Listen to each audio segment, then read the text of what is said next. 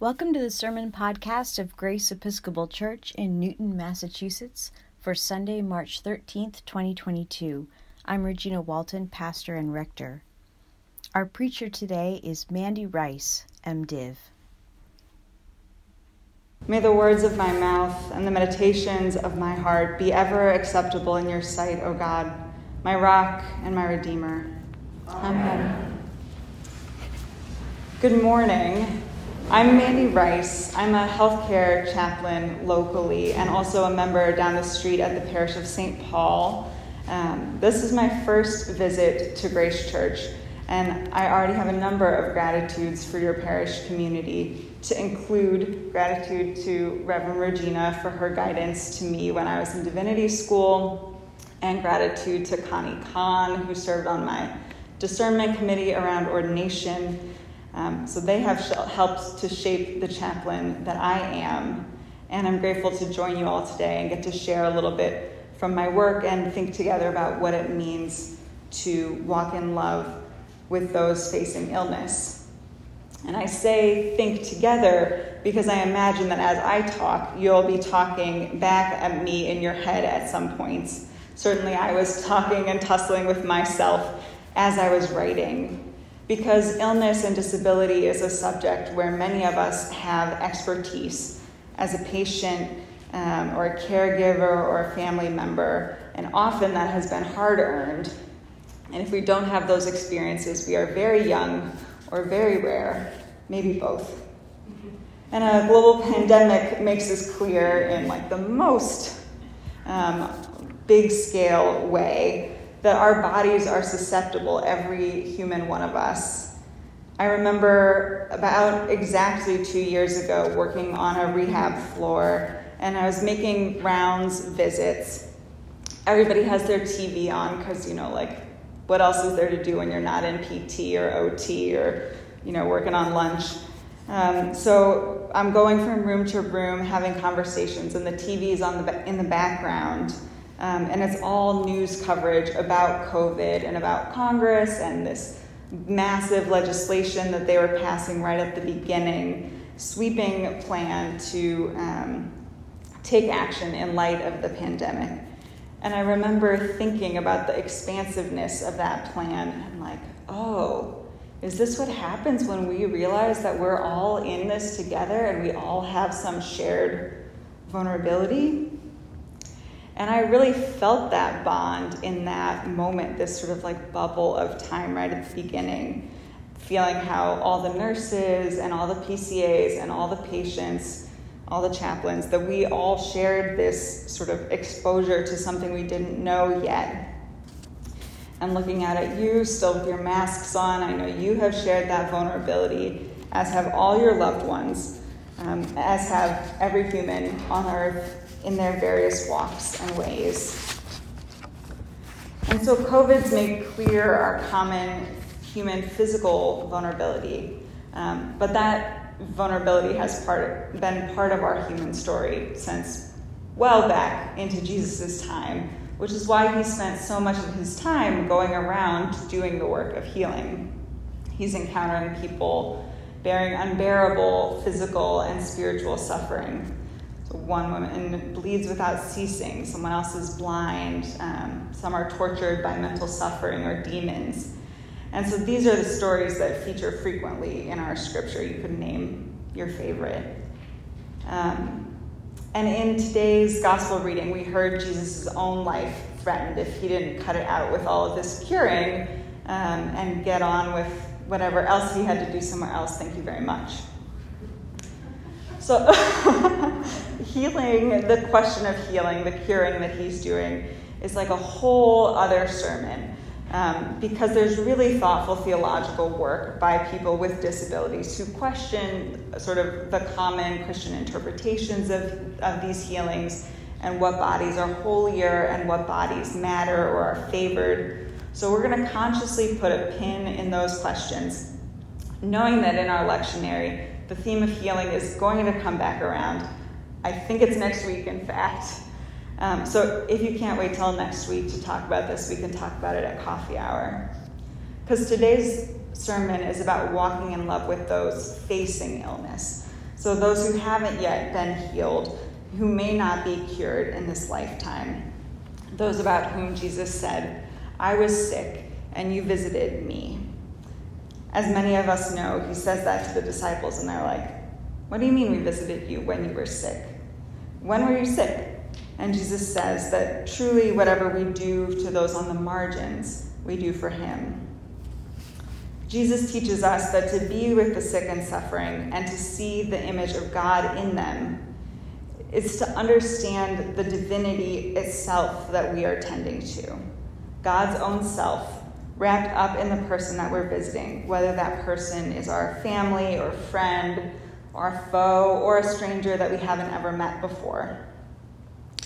I think of this through my lens as a chaplain, but also as a family member. My own dad is sick right now, and actually, um, he's in a hospital. He's getting wonderful love and care because I have four other siblings who are around him.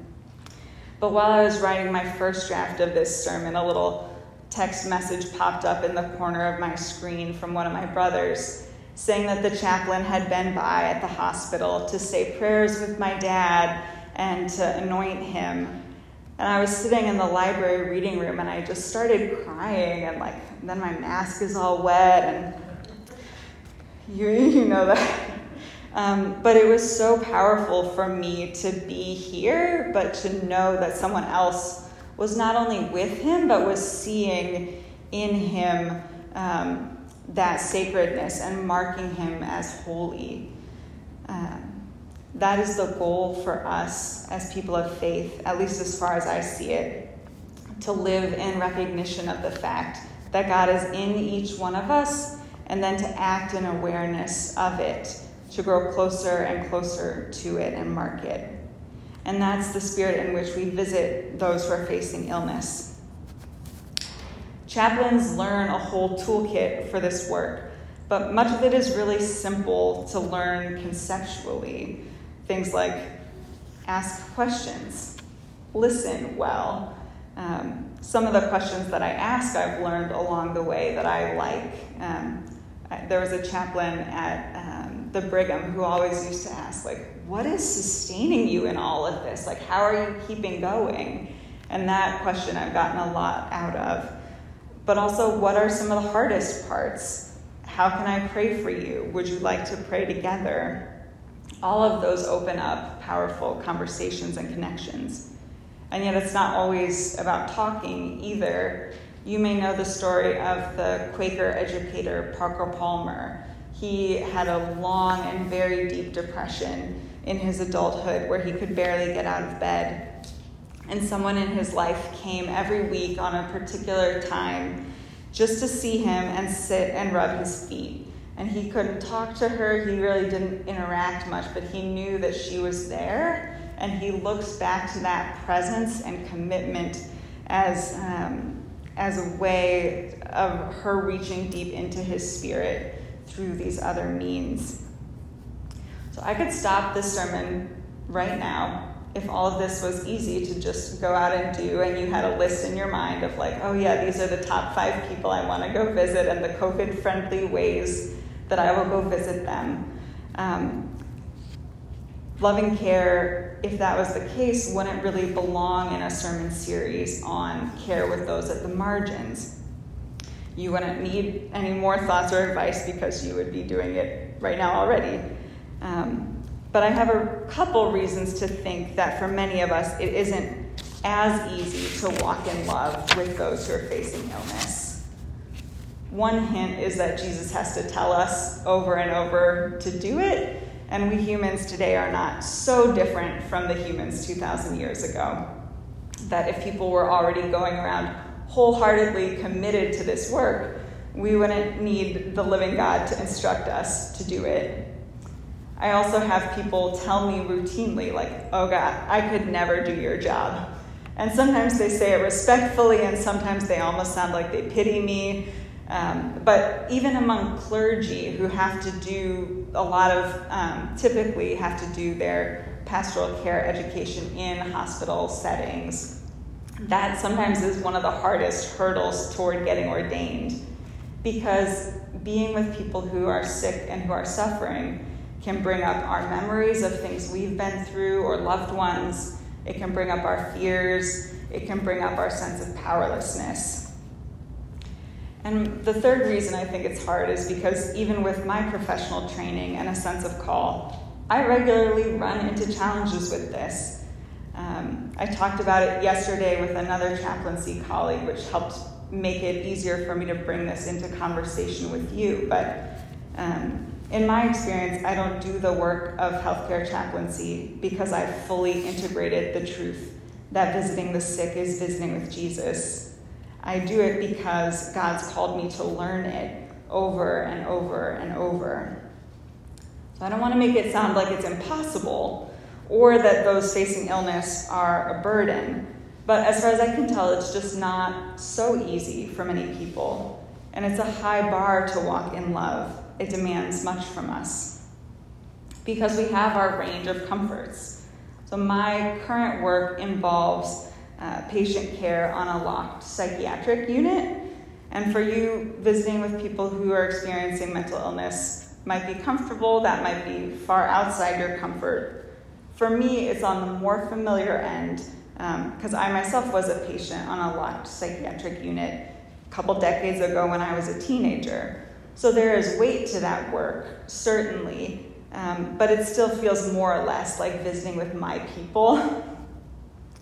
but then one of my chaplaincy colleagues left, and all of a sudden I was taking her patients too, um, and visiting with babies on ventilators which was brand new to me, and it felt like my skill set wasn't adequate to the work at hand. But I reminded myself, like, these are my patients.